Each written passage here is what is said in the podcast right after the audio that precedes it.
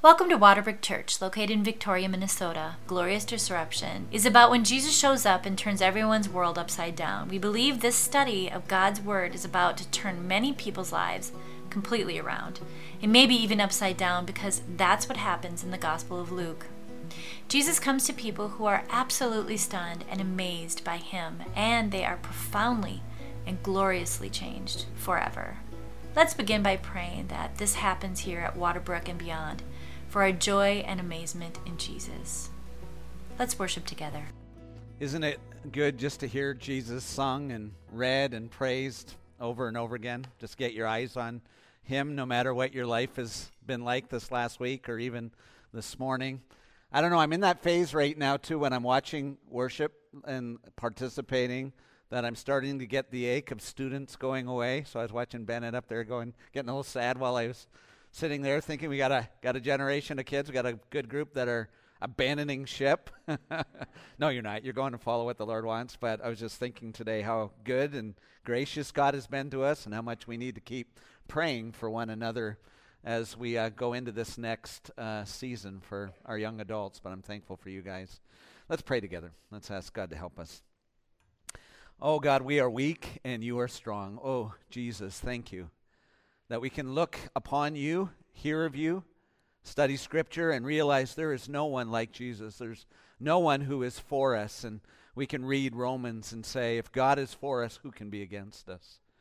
And so, Father, we ask in our weakness, our brokenness, our struggles, our challenges, the things that surround us outside of us that are difficult, the things that are inside that are hard.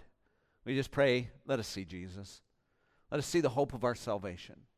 Let us be reminded that we have this great and glorious high priest who never gives up on us, never leaves us, never abandons us. And may that cause us, dear God, to give ourselves all the more to him because he's worthy. It's in Jesus' name we pray. Amen.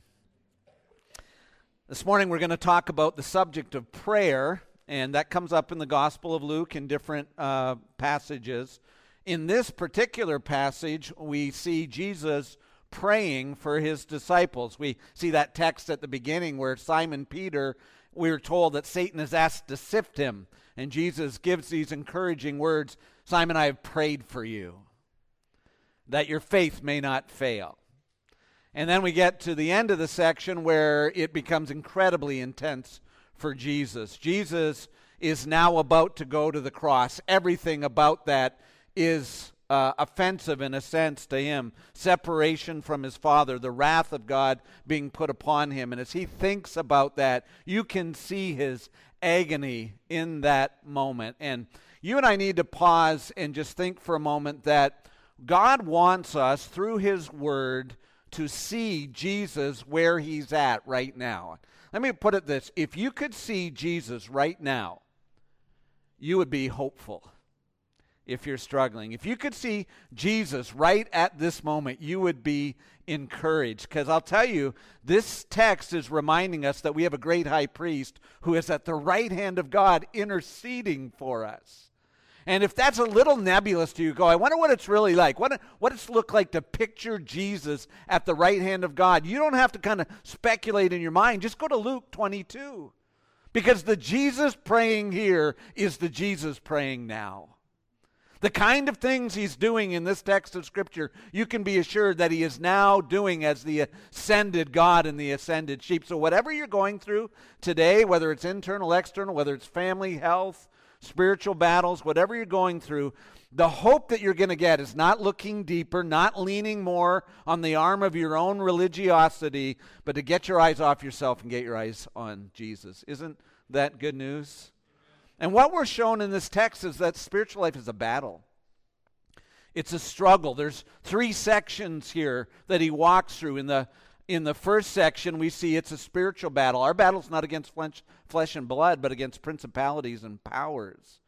Um, we're, we're, battling against the devil. In the second section, it's a battle against the, war, the world. Uh, we live in a world that is against Christ, a world that is calling us away from the gospel, opposed to the gospel, a culture that is anti gospel. And, and Jesus says, You know, I told you before to not take a sword and not take a money bag and not take a knapsack with you. Now I'm telling you to take those things. But I'm telling you to take those things because I'm going about to take something for you. And he points to Isaiah chapter 53. And then we have this indescribable passage in uh, the Garden of Gethsemane where Jesus says twice to his disciples, He says, Pray that you do not fall into what? Temptation. So there's an enemy, the devil, that we fight against. There's a world that is not hospitable to Christ or his kingdom or his people. And then we have our flesh. And our flesh, even as believers, we're somewhere between the here and now and the not yet. What we once were, we've been rescued from by the grace of God if you're in Christ, but we are being transformed from glory to glory. And so you and I have struggles with ourselves. That's my biggest struggle. My biggest struggle isn't you, my biggest struggle is me. And sometimes when you're coming to terms with the, your own spiritual battles in your heart, you can, you can begin to look at yourself and you can begin to think, how, I, how do I fix this? How do I get myself turned around? How do I get, and you can begin to turn to religion or you can be turned to despair. You just go, Woe is me. Like Isaiah, I'm a man of unclean lips. I dwell amongst the people of unclean lips. I got good news for you. If you're in Jesus Christ, He's fighting the battle already. He's fought the battle and he's won the key battle, but he's not sitting with his feet up on an ottoman with a remote control waiting for history to go by. He is at the right hand of the Father interceding for you right now. And if you have your eyes on Jesus, you have hope. If you put your eyes anywhere else, despair. Because there's no one and nothing that can save us except Jesus. And so, this is my goal. This is our goal here today. We need to pray. This is a call to prayer, but we need to pray if we're going to have strength to pray. Praying is hard. Praying is difficult. It is a spiritual battle, but the way we pray, this is pray. Hebrews says this in Hebrews chapter 4, the motivation for a Christian praying is the reminder that we have a Christ who's praying. Uh, the thing that en- engages me to get on my knees and plead to God is not that I can somehow have the strength to do it, but when I plead in my weakness and brokenness and weariness and ADHD distraction in the middle of my prayer, I've got one who is laser focused on the good and the glory that God has intended for us. And so this text of Scripture is encouraging us to pray so that we have, might have strength to pray, that we might pray when it's hard to pray, because we have and need Christ's help to pray. Does that make sense? Uh, it may not make sense, but I hope it'll become clearer as we walk our way through. So let's walk through this text and show what it is we're fighting and why we need to get our eyes on Jesus. Here's the first thing the weakness of our will. This is Jesus interacting with Simon, Peter. Uh, our human determination is no match against Satan's manipulation. We are outmatched in spiritual warfare. We have to have that clear in our minds that you and I are no match against angelic forces. And when we come into spiritual warfare, in this text of Scripture, Jesus is saying to Simon, Simon, Simon, Satan has asked to sift you. See that text in verse uh, 20, uh, 31 and 32. Simon, Simon, behold, Satan has demanded to have you. I'm going to stop there and just point out to you, I, I put it up there, that when it says, Simon, Simon, Satan has demanded to have you, the, the you in the Greek is in the plural form. And so what Jesus is saying is not simply, Simon, he's going after you. He's saying he's going after all of you guys. He, he's demanded to have all of you disciples. And you see what happens with the disciples in the in the next uh, 24 hours or so after this text. They, they scatter, they deny, they go in all kinds of different directions. Simon, Simon, Satan has asked to sift all of you, and I have prayed for you, singular, Simon.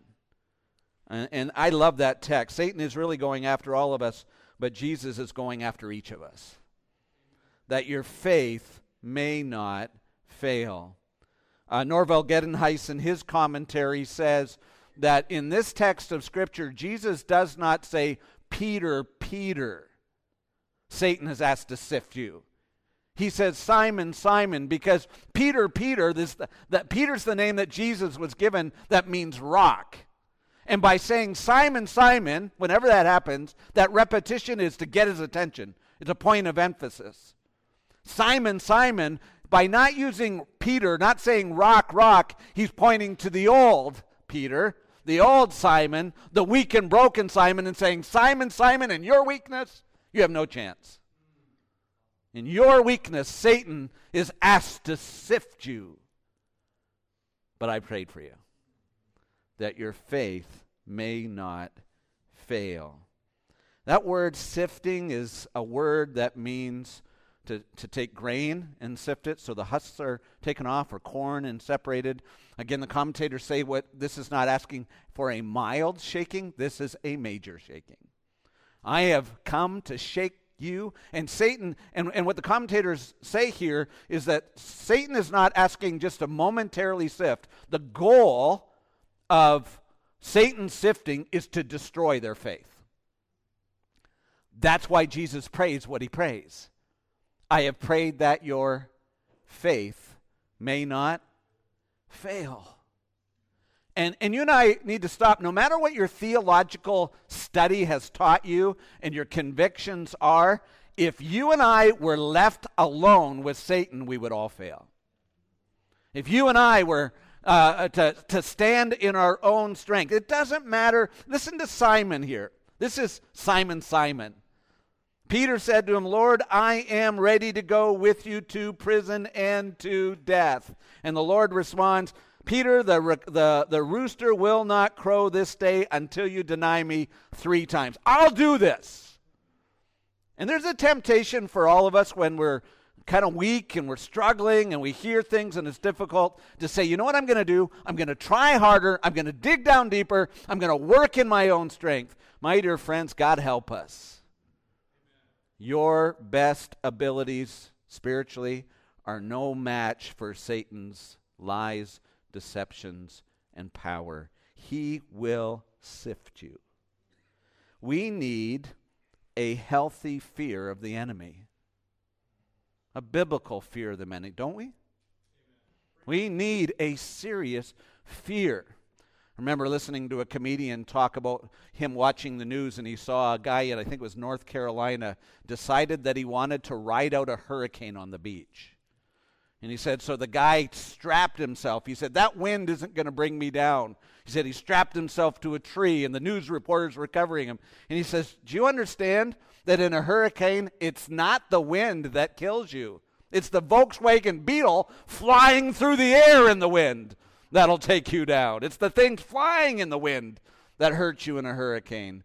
My dear friends, when Satan does his things, there's a lot of stuff that he can throw in the air. A lot of things that can fly that can bring you down. We need a healthy fear of this, but also a good reminder that greater is he that is in us than he that is in the world. Isn't that good news? Jesus says these things. Notice here the focus of Jesus' prayer. Jesus prays that your faith may not fail. I got good news. If Jesus prays that prayer, your faith will not fail. Isn't that good news? Praise God in heaven. Jesus is praying that your faith may not fail. And some of you may feel weak today. And if you're looking at yourself, if you're looking at the mirror, if you're, if you're looking at your own determination, stop. Your hope is not in your ability, your hope is only in the Lord. Look to Jesus. Notice the efficacy of Jesus' prayer. There's no question in Jesus' mind. He says, And when you have turned again, strengthen your brothers. Oh, Peter's going to have a rough few days. But it's not the end of the story. It's not the end of the story. Jesus says, when your faith is restored, when you're restored, when you, Peter, are back on your feet after you've learned the humility lesson, thank God he humbles us. And he does it for all of us. Thank God he humbles us. I hate being humbled, but I got a lot of work because he just keeps going after me. we need it, right? Uh, we hate it and we like it. But he says, when you are restored, strengthen the brethren. And he looks to Simon Peter and he sees the future because not because Simon Peter's going to turn around, but because Jesus is going to turn Simon into Peter. and he's going to put him in the right direction. Listen to 1 Thessalonians chapter 5 verse 24. Now may the God of peace himself sanctify you completely and may your whole spirit and soul and body be kept at the coming of our Lord Jesus Christ. Who's doing the sanctifying? Who's doing it completely? How much of us is he restoring uh, or making blameless at the coming of the Lord Jesus? All of you. And who is uh, the one we are to trust? This is what it says He who calls you is faithful, and he will surely do it. Tom Schreiner says Jesus teaches Simon that perseverance and his ministry of helping others is to be attributed not to his own virtue, but to Jesus' prayer for him and the other disciples. Thank you, Jesus. All glory to Jesus. Our hope is in Jesus. Martin Luther put it this way For still our ancient foe doth seek to work us woe his craft and power are great, and armed with cruel hate, on earth is not his equal. Did we in our own strive, strength confide, our striving would be losing. We're not the right man on our side, the man of God's own choosing. Does ask who that may be? Christ Jesus, it is he. Lord Sabaoth, his name. Lord of hosts is his name. From age to age the same, and he must win the battle. Why do we need to pray? Because Satan would whoop us if we're left to ourselves. And secondly, why should we be encouraged to pray? Why should we get out our prayer? Because there's already someone on our side, and he will hold you fast. And he does so by engaging your heart in prayer. We pray because he's on our side fighting for us. Isn't that good news? Secondly, not only is uh, the battle kind of uh, against the demonic world, the wor- uh, or the demonic realm, but also the world. The weakness of our worldly weaponry. Worldly power is of no use in spiritual warfare. Listen to what Jesus says in verse 35. And he said to them, When I sent you out with no money bag or knapsack or sandals, did you lack anything? He poses a question to them and they had to be honest. Nothing. We lacked nothing. So he had sent out the disciples and said, Don't take a knapsack with you. Don't take a money bag with you. Don't take a, a Colt 45 with you. Don't go traveling out there to protect yourself. I will protect you. And he said, When I said that, were you okay? Did you have everything you need? They go, Absolutely. We lacked nothing. Then he says these words to them uh, right after this. He says, But now let the one who has a money bag take it and likewise a knapsack. And let the one who has no sword sell his cloak and buy one. And so suddenly Jesus says, There's a shift going on here. I told you not to do that, but now I'm telling you to do this because he's saying now the physical realm is not where the battle is going to be. Physical provisions aren't where the battle is going to be. He says, You just get those things, but he says, I'm about to go and die. I'm going to the cross. Listen to what he says in the next verse. He says, For I tell you the truth, that this scripture must be fulfilled, and he was numbered amongst the transgressors. And what is written about me has its fulfillment. So Jesus knows he's going to the cross. He looks back at Isaiah chapter 53. That's where he's going to. And he says, I now have to fulfill that passage of Scripture. You're about to see Isaiah 53 be realized in front of your very eyes. You're going to see this as I go to the cross. And you and I need to go back there, but this is what we need to hear Jesus saying. He's saying, take your sword and all that. And, and it's interesting what they say. What do they say? Hey, we got.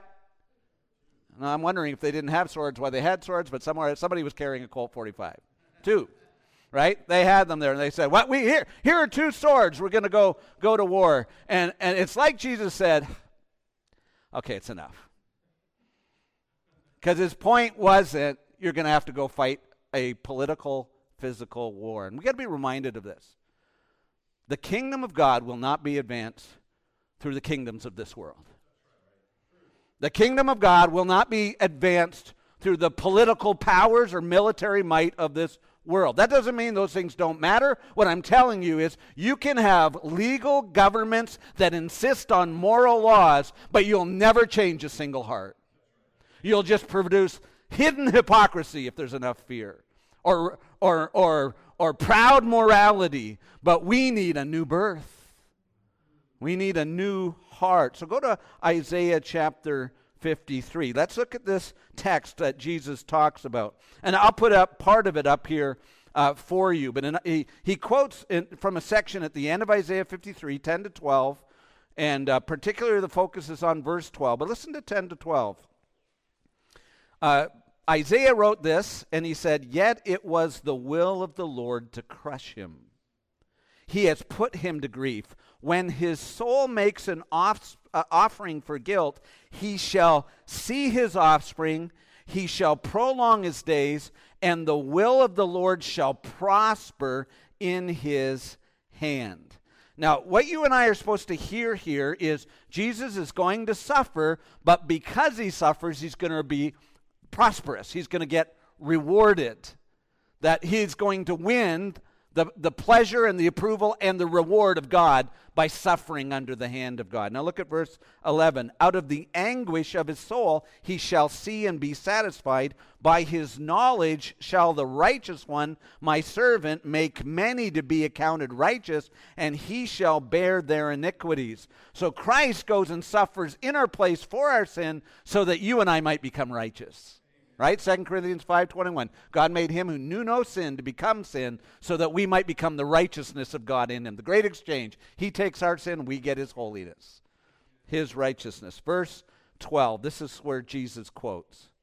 Therefore i will divide him a portion with the many and he shall divide the spoil with the strong because he poured out his soul to death and was numbered, that's what Jesus quotes. I must be numbered with the transgressors. Yet he bore the sin of many and makes intercession for the transgressors. So I like to think of this. They come up and they say, We got two physical swords. Jesus is going, No, no, no. You have two spiritual swords.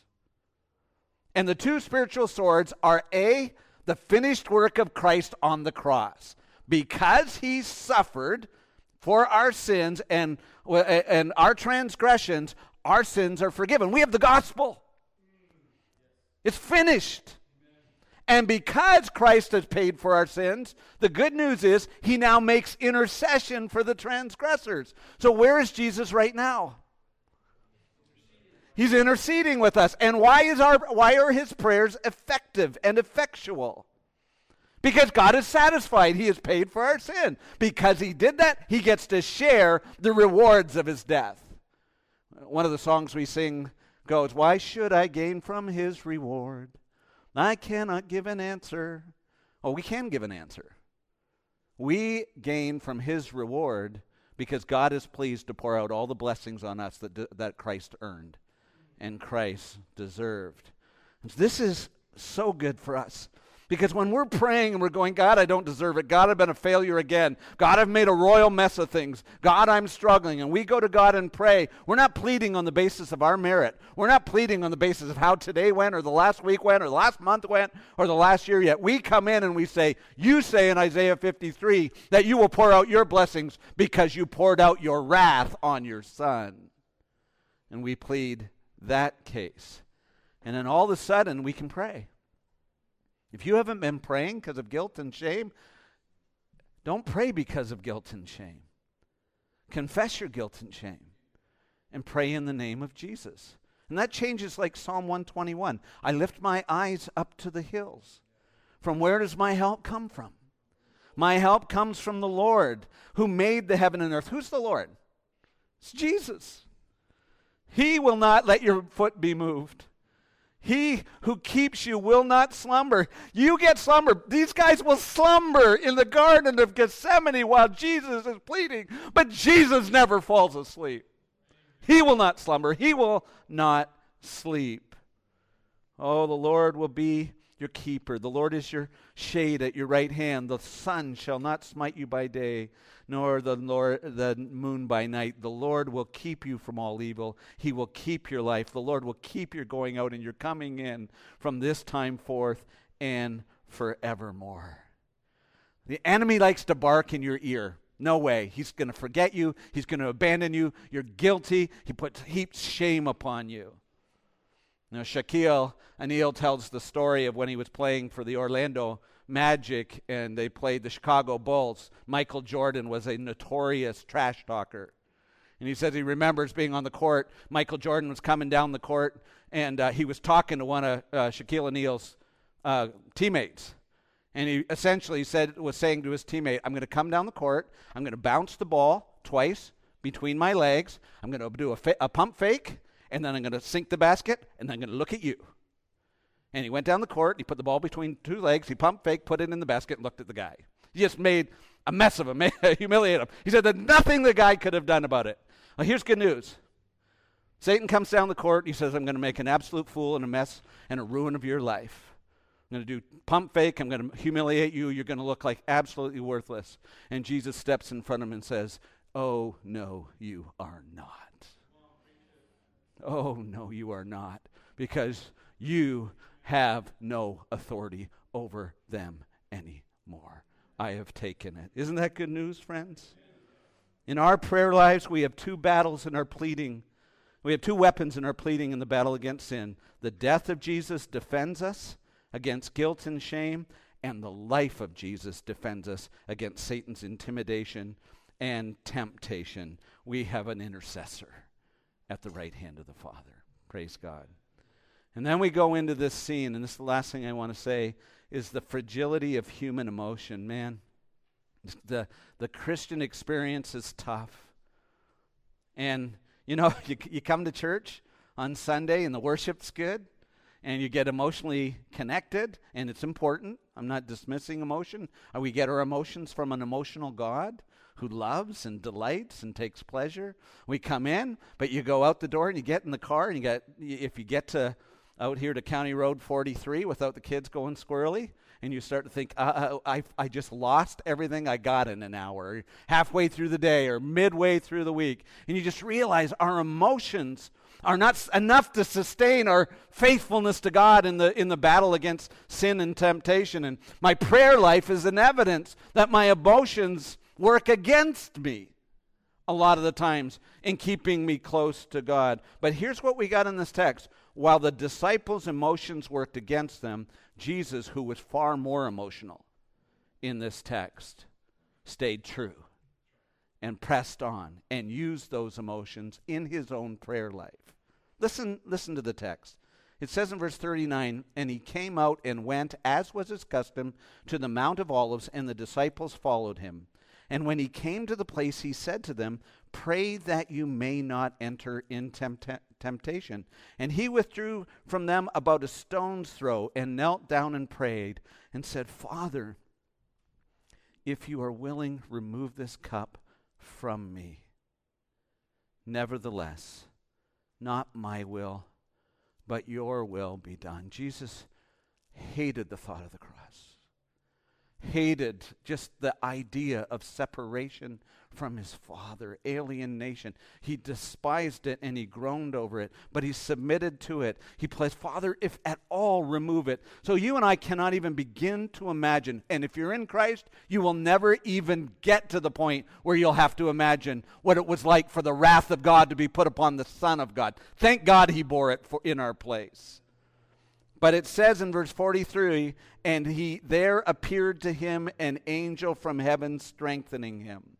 And, and, and, I love this picture because Jesus is agonizing over the cross and he prays, and the Father sends an angel to minister to him. And I believe that Jesus would not have had the strength to keep going without the ministry of the angel helping him. And what does he do when the angel comes and strengthens him? He keeps on praying, praying at a level that you and I will never know. Listen to the description of Jesus praying in the very next verse. In verse 44, and being in agony, he prayed more earnestly. And his sweat became like great drops of blood falling down to the ground. And when he rose from prayer, he came to the disciples, and they were sleeping from what? Sorrow. I mean, friends, we don't know sorrow like Jesus knew sorrow. I mean, just the, the limited knowledge they had wiped them out emotionally. Have you ever been that way? You're just emotionally exhausted by the trials and the troubles and the struggles and the weaknesses, and you find yourself going, Man, I don't know if I can pray another prayer. I don't even know how to pray. My dear friends, this is the good news. You don't need to know how to pray because He has suffered such agony that He knows far better than you what it is to suffer and what you're going through, and He can intercede with groanings too deep for words. He has groaned with too deep for words, and He knows what you and I need. You and I need to see that Jesus is desperate here. He's submissive. He resigns here. And God answers him. And God enables him to go to the cross. It's Jesus' prayer life that enables him to go to the cross. It's God's grace and God's, God's power through the angel ministering to him. Jesus, the Son, is fully dependent on the Father to get him to the place where the Father's wrath would be put upon him in our place. And, and I just have to ask you this question. When you read this, and then you think, right now, that same Jesus is praying for me, how far will he go? How faithful will he be?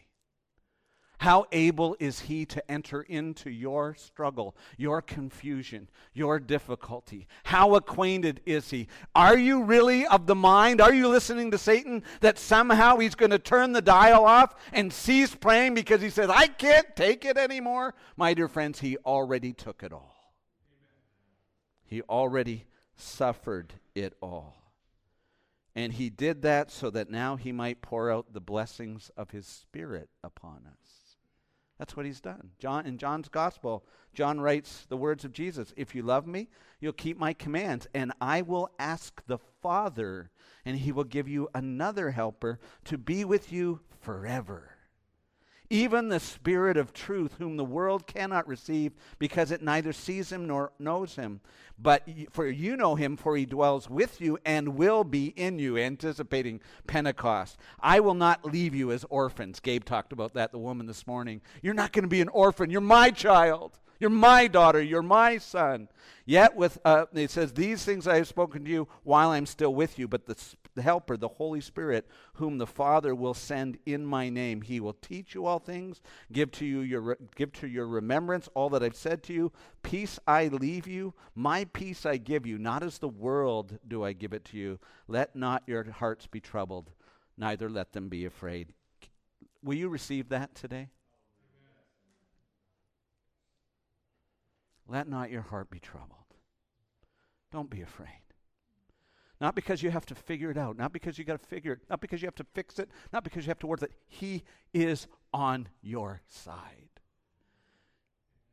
He who agonized and, and prayed so that he had sweat drops like blood. Hebrews says, uh, and, and I hear this text when I think of Hebrews chapter 12. He says, And you have not resisted to the point of shedding of blood in your fighting against sin. He has.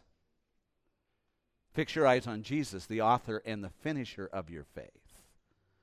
Oh, thank God for Jesus.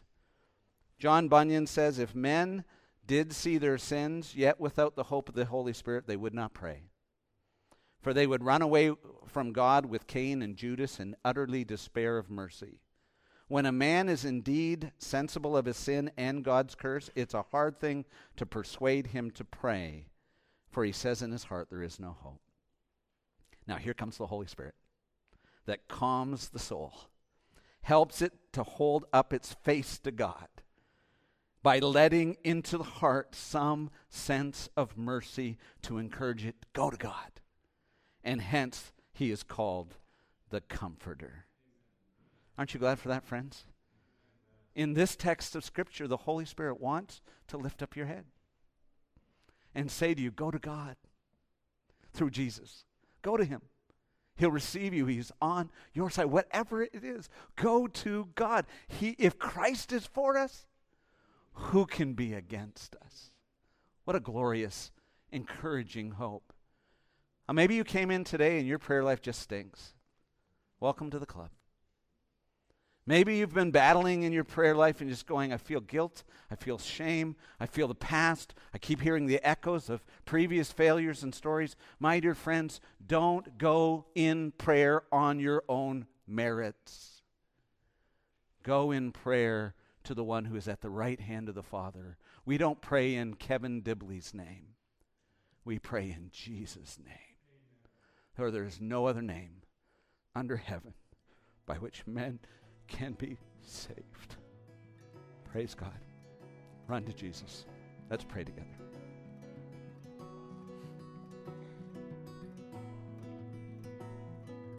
Thank you, Jesus.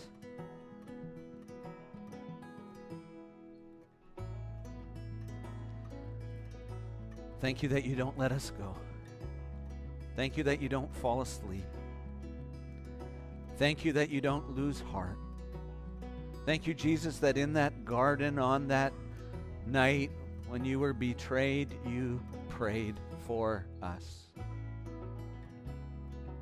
And thank you, Jesus, now, having won the victory over sin and death, you have been given all authority and in heaven and earth, and all that belongs to you belongs to us through faith. So hold us, Jesus, and help us, Jesus, because we are weak, but you are strong. It's in Jesus' name we pray together.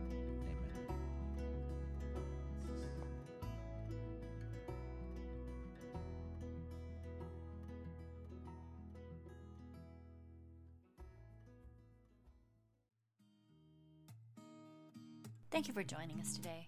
We hope you were able to seek, savor, and share the all surpassing worth of Jesus Christ. If you'd like to find out more about our church, submit a prayer request, watch previous sermons, go to www.waterbrooke.church. Have a blessed week.